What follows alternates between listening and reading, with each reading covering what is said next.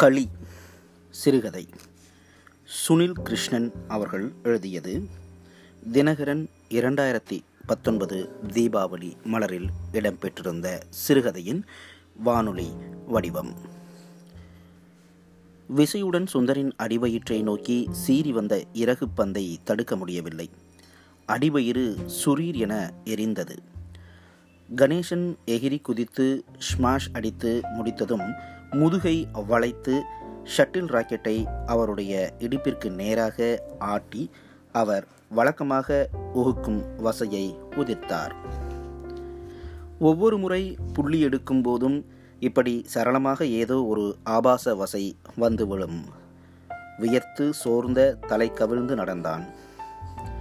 நெஞ்சுக்கூட்டில் இதயம் அதிவேகமாக அதிர்ந்தபடி இருந்தது. உடல் முழுவதும் அதன் துடிப்பை உணர்ந்து கொண்டிருந்தான். ஆழ்ந்து மூச்செழுத்து ஆசுவாசிக்க முயன்றான். இப்பொழுதெல்லாம் வளமைக்கு மீறி இதயம் துடிக்கும்போது அச்சத்தால் உடல் மேலும் வியர்த்து ஒழுகுகிறது. அண்மைய சில மாதங்களாக ஆடுகளத்தில் மட்டுமே அவன் இந்த பதற்றத்தை உணர்கிறான். ஏழு மாதங்களுக்கு முன் ஒரு ஞாயிற்றுக்கிழமை அவனுடைய தந்தை சந்திரன் இதே நந்தவனம் இறகுப்பந்து உள் விளையாட்டு அரங்கில் ஆட்டத்தின் உச்ச கணத்தில் மயங்கி சரிந்தார். மருத்துவமனைக்குள் நுழைந்த போதே சடலம் என அறிவித்தார்கள். மாரடைப்பு உயிரை நிறுத்தியிருந்தது. அதன்பின் ஒவ்வொரு முறை ஆடுகளத்தில் இதயம் கட்டு மீறும் தோறும் சுந்தர் அச்சத்தால் பீடிக்கப்பட்டான். ஆவேசமும் ஆற்றாமையும் சேர்ந்து கொள்ளும் நெற்றிப்புட்டில் நாள துடிப்பை உணர்வான். அப்போது அவனுடைய முகமும் கரங்களும் சில்லிட்டு உணர்வற்று போகும். தனித்து தழும்பிக் கொண்டிருக்கும் கீழ் ரப்பைகளுக்கும் இரத்த சிவப்பு சிடுக்கு வரிகள் பாயும் கண்களும் கணேசனை பெரும் குடியன் என நிறுவும். பனியனை கழற்றி வியர்வையை பிழிந்தார். என்ன சார்? நைட்டு குடிச்ச பீரெல்லாம் வேர்வையா ஊத்துதா? சிரித்துக்கொண்டே கேட்டான் ராஜேஷ். விளையாட்டில் சில மாதங்களாக அவருடைய இணை மெலிந்த தேகம் அவருடன் சற்றே கூடு கட்டி விழா எலும்புகள் ஆர்மோனிய கட்டைகள் போல் மேலும் கீழுமாக துருத்தி கொண்டிருந்தன. குடியர்களுக்கே உரிய பானை வயிறு. ராஜேஷ் அதெல்லாம் ஒன்றுக்கும் வராதவைங்க குடிக்கிறது. நமக்கு எதுக்கு அந்த கருமம்? எப்போவுமே ஹாட் தான். சுந்தர் நிலை காற்றாடிக்கு முன் தன்னை உலர்த்தி கொண்டிருந்தான். இதய துடிப்பு இன்னும் சமனை சமனடையவில்லை. விளையாட்டு அரங்கத்தின் கூரை தர தகரத்தில் விழுந்த தூரல் பேரோசையாக உள்ளே எதிரொலித்துக் கொண்டிருந்தது. ஷட்டில் ராக்கெட்டை எரிச்சலில் அசட்டையாக நாற்காலியின் மீது வீசினான். கணேசன் நமுட்டுச் சிரிப்புடன் அவனை கடந்தார். ஒரே ஒரு முறை இந்த கிறுக்கு கிழவனை வென்றாக வேண்டும். இத்தனை மாதங்களில் ஒருமுறை கூட அது இயலவில்லை எனும் எண்ணம் ஆற்றாமையாக அவனுக்குள்ளிருந்து குமைந்தது. முன்பை போல் அவர் இப்போது ஒன்றும் வெல்ல முடியாதவர் அல்ல. மற்ற இரண்டு இணையர்களிடம் அவ்வப்போது தோற்றிருக்கிறார். அவரை வென்றவர்களை சுந்தர் பலமுறை வென்றிருக்கிறான். இன்று என்றும் இல்லாத அளவிற்கு வெற்றிக்கு வெகு அண்மையில் இருந்தான். எப்போதும் வலையை சீத்து கொண்டு வரும் கணேசனின் ஸ்மாஷ்கள் வலையை கடக்க முடியாமல் திணறின. வெகு அரிதாகவே அவர் அடிப்பது களத்திற்கு வெளியே விழும். அன்று ஏதோ லயப்பிசகு போல் நான்கைந்து முறை இறகுப்பந்து வெளியே சென்று விழுந்தது. ஆட்டம் தொடங்கியதிலிருந்தே சுந்தரும் சந் சந்தானமும் முன்னிலையில் இருந்தார்கள். ஒரு கட்டத்தில் பத்தொன்பது பதிமூணு என்ற புள்ளி கணக்கில் ஏறத்தாழ வென்றுவிட்ட மதப்புடன் இருந்தபோது கணேசன் தொடர்ச்சியாக எட்டு புள்ளிகள் எடுத்து அவற்றை எட்டு புள்ளிகள் எடுத்து ஒற்றை ஆளாக அவர்களை மூச்சிறைக்க செய்து வென்றார். அவர் வயதிற்கு சன்னதம் கொண்டவர் போல் ஆடினார். ஆடுகளத்தின் எல்லா மூளைகளுக்கும் முழு விசையுடன் ஓடினார். ட்ராப்பும் ஸ்மாஷும் மாறி மாறி விழுந்தன. இறுதி புள்ளியாக இறுதி புள்ளிக்காக மட்டும் இரண்டு நிமிடம் போராடினார்கள். ஆனால் எல்லாம் வீண். கணேசன் அணிந்திருந்த விளையாட்டு சப்பாத்துகளில் இருந்து இரண்டு கால்களின் கட்டை விரல்களும் கிழிசலை மீறி எட்டி பார்த்தன. அவர் காலுரை அணிவதில்லை. அவை சந்திரனுடைய பழைய சப்பாத்துக்கள். நந்தவனத்தில் கணேசன் விளையாடுவதற்கான வருட சந்தாவை சந்திரன்தான் அளிப்பார். வசந்த மாளிகை அணியின் வரவு செலவுகளை அவரே பார்ப்பார் என்பதால் கணேசனிடம் அவர் எந்த தொகையையும் கேட்டதில்லை. முப்பது வருடங்களுக்கு முன் முதன்முறையாக பச்சை நிற அம்பாசிடர் கார் வாங்கியது முதல் கணேசன் தான் சந்திரனுடைய காரோட்டி அதற்கு முன்பு அவர்கள் பத்தாம் வகுப்பு வரை வகுப்பு தோழர்கள். அப்போது அவர்கள் வேளங்குடி போல் ஸ்டார் கால்பந்து அணியின் நட்சத்திரங்களாக ஊர் ஊராக பயணித்தார்கள். சுற்றித் திறந்த சந்திரனை புறணியில் போட்டு அவருடைய தந்தை ராமநாதன் கல்லூரிக்கு அனுப்பினார். கல்லூரி முடித்து வந்ததும் சந்திரன் அவருடைய அப்பாவின் நகைக்கடையை நிர்வகிக்க தொடங்கினார். கணேசன் அப்போது கால்பந்து வட்டாரத்தில் பிரபலமான கோழி பத்தாம் வகுப்போடு படிப்பை நிறுத்திவிட்டு ஊர் ஊராக விளையாடச் சென்றார். தென்காசிக்கு விளையாடச் சென்ற இடத்தில் ஒரு பெண்ணை காதலித்து அவளை தனித்து சந்திக்க முயன்று வகையாக சிக்கினார். கீழ் சாதி பயலுக்கு எங்க வீட்டு பொண்ணு கேட்குதோ என மூன்று நாட்கள் அன்ன ஆகாரமின்றி கட்டி வைத்து அடித்தார்கள். செய்தியறிந்து ராமநாதன் தான் மெய்யப்பன் அம்பலத்தையும் கூட்டிக் கொண்டு நேரில் பேசி அழைத்து வந்தார். மொட்டைத்துறையுடன் ஊருக்கு வந்த கணேசன் மனம் கசந்து விளையாட்டை நிறுத்திவிட்டு சிங்கப்பூருக்கு பிழைக்க சென்றார். சந்திரனுக்கும் பூரணிக்கும் திருமணம் ஆகி மூன்று ஆண்டுகளுக்கு பின்னர் கணேசனுக்கும் மனமானது. அதுவும் ஒரு துரதிர்ஷ்ட நிகழ்வுதான். ஊருக்கு வந்திருந்த கொஞ்ச காலத்தில் சித்தாள் ஒருத்தி அவரால் கர்ப்பமானதாக பஞ்சாயத்து கூடியது. ஒரே சாதி என்பதால் பெரியவர்கள் பேசி முடித்து வைத்தார்கள். திருமணம் முடித்த கையோடு சிங்கப்பூருக்கு திரும்பினார். அவருடைய ஒரே மகன் ஒன்றரை வயது கடந்தும் தவழவில்லை என்பதால் ஊர் திரும்பியவர் பின்னர் சிங்கப்பூர் செல்லவில்லை. ஆறேழு வருடங்கள் அவனை சுமந்து கொண்டு ஆஸ்பத்திரி ஆஸ்பத்திரியாக திரிந்தார். வலிப்பும் சேர்ந்து கொண்டது. ஒரு மழை நாள் இரவில் அவன் மூச்சு திணறி இறந்தும் போனான். கற்றற்று குடித்தார். வைத்திய செலவிற்கு வாங்கிய கடன் வேறு அவர்களை நெருக்கியது. ஆறேழு மாதங்கள் பொறுத்து பார்த்த அவருடைய மனைவி உன் சங்காத்தமே வேணாம் அத்து விடுங்க என்று பிறந்த வீட்டிற்கே போய்விட்டார். வெளிமருந்து குடித்து ஆஸ்பத்திரியில் கிடந்தவரை சந்திரன் தான் மெதுவாக மீட்டு கூடவே வைத்துக் கொண்டார்.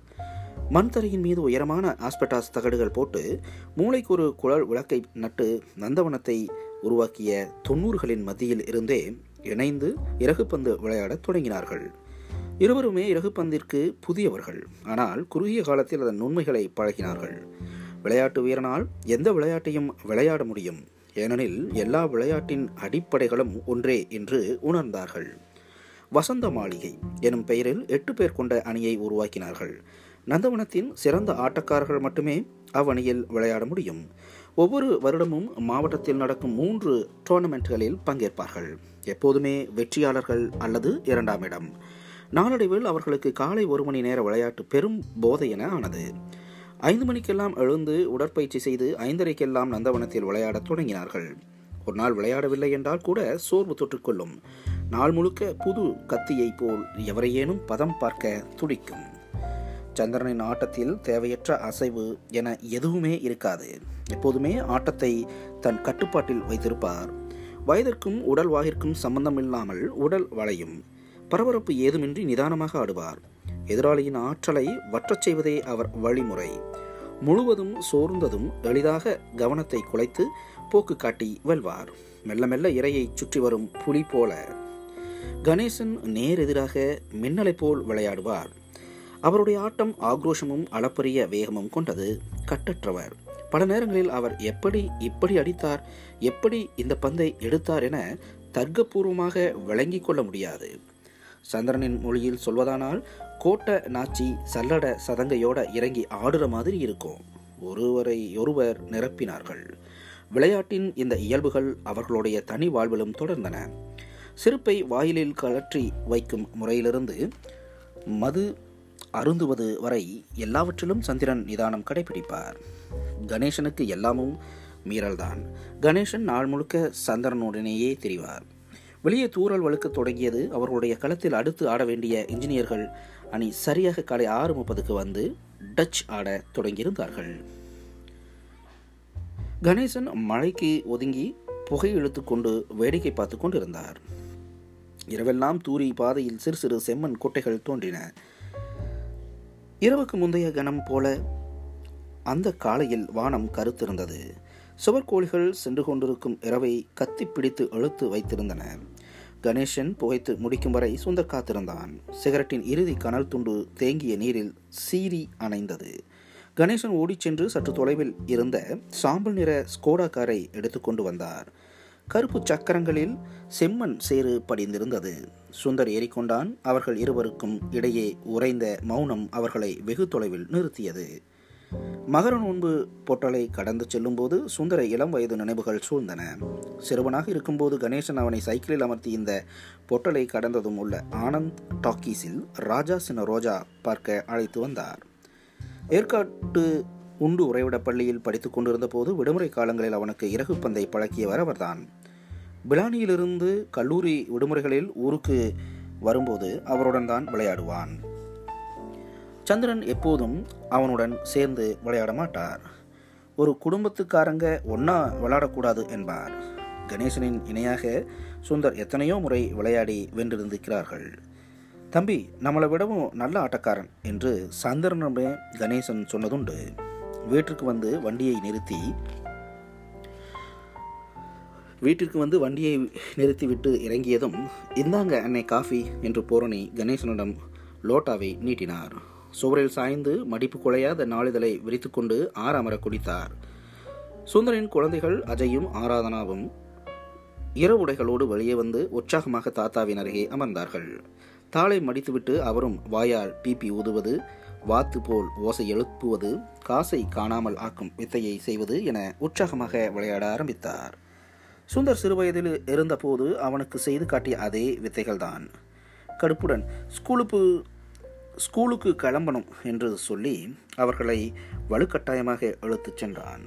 ராஜியிடம் எரிச்சலுடன் அந்த கிழவரிடம் குழந்தைகளை அனுப்பாதே என்று எத்தனை முறை சொல்லியிருக்கேன் என ஆங்கிலத்தில் கடிந்தான். ஒன்றும் சொல்லாமல் பிள்ளைகளை முறைத்தபடி அவர்களை அழைத்து கொண்டு உள்ளே சென்றாள். இரவாலையில் இருந்தாள். கோபித்து கடந்து சென்ற போதும் அவள் நடையால் அவன் உள்ளுக்குள் கிளர்ந்தான். திருமணமாகி ஒன்பது ஆண்டுகளில் அவள் மேலும் மேலும் அழகாகிக் கொண்டிருப்பதாக எண்ணினான். அவர்களுடையது காதல் திருமணம். இருவீட்டு சம்மதத்துடன் நிகழ்ந்தது.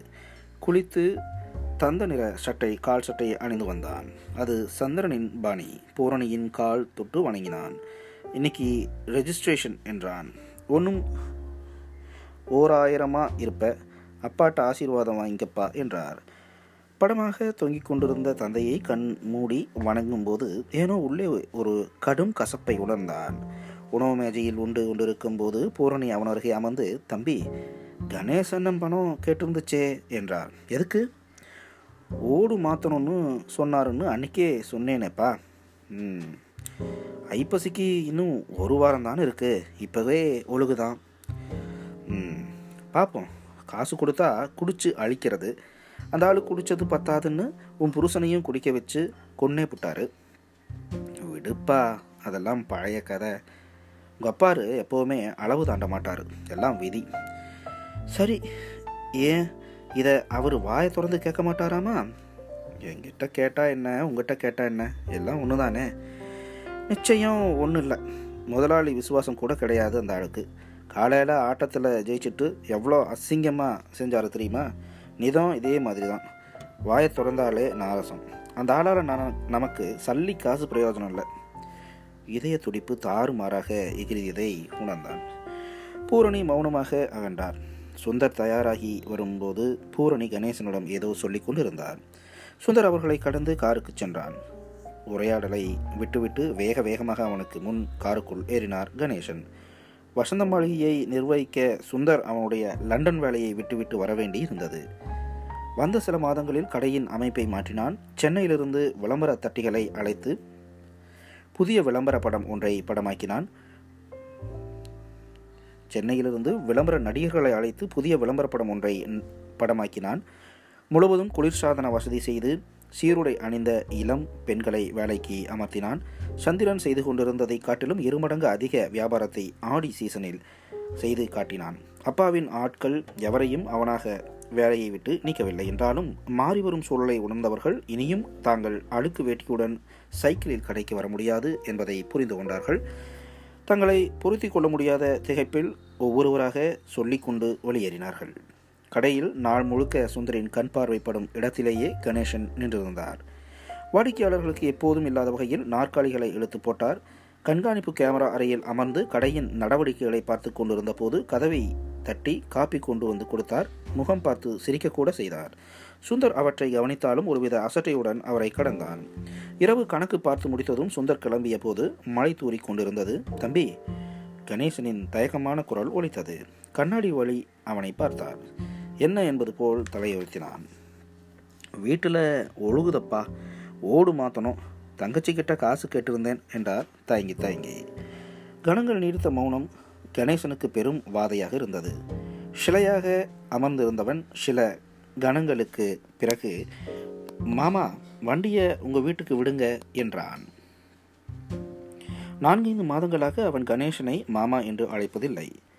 அவர்களுக்குள் மிக தேவையான ஓரிரு சொற்களுக்கு அப்பால் எதுவுமே இந்த மாதங்களில் பரிமாறிக்கொள்ளப்படவில்லை எனும் சூழலில் சுந்தர் அப்படி அழைத்தது அவரை நெகிழச் செய்தது. இருக்கட்டும் தம்பி இருட்டுடுச்சு இப்போ வேணாம் இன்னொரு நாள் போவோம். உங்கள் வீட்டுக்கு ஓட்டுங்க என்றான் தீர்மானமாக. வண்டி ஒரு குறுகிய சந்தின் முனையில் நின்றது. வண்டியை விட்டு இறங்கி இருவரும் நடந்தார்கள். சற்று பெரிய நீர் மொட்டுக்கள் மண்ணில் தெரித்து கொண்டிருந்தன.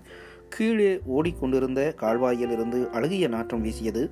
சிறிய பாலத்தை கடந்ததும் இறங்கிய சரிவில் மூன்றாவது வீட்டில் நுழைந்தார்கள்.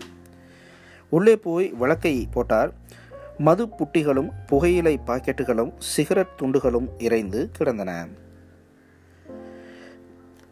நிறம் உதிர்ந்த பச்சை சுவரில் அவருடைய ஆஷ்பி ஷட்டில் ராக்கெட்டை ஒரு துணியில் மாட்டினார்.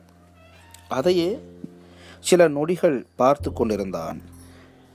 சுந்தர் தான் அவருக்காக ஒருமுறை லண்டனில் இருந்து அதை வாங்கி கொண்டு வந்திருந்தான். கணேசனும் சந்திரனும் அரைக்கால் சட்டையில் தங்கள் ராக்கெட்டுகளுடன் ஒரு கோப்பையை கையில் ஏந்தி வாய்க்கொள்ள வாய்க்கொள்ளா சிரிப்புடன் நின்றிருக்கும் புகைப்படம் ஒன்று சட்டமடிக்கப்பட்டு சுவரில் தொங்கிக் கொண்டிருந்தது.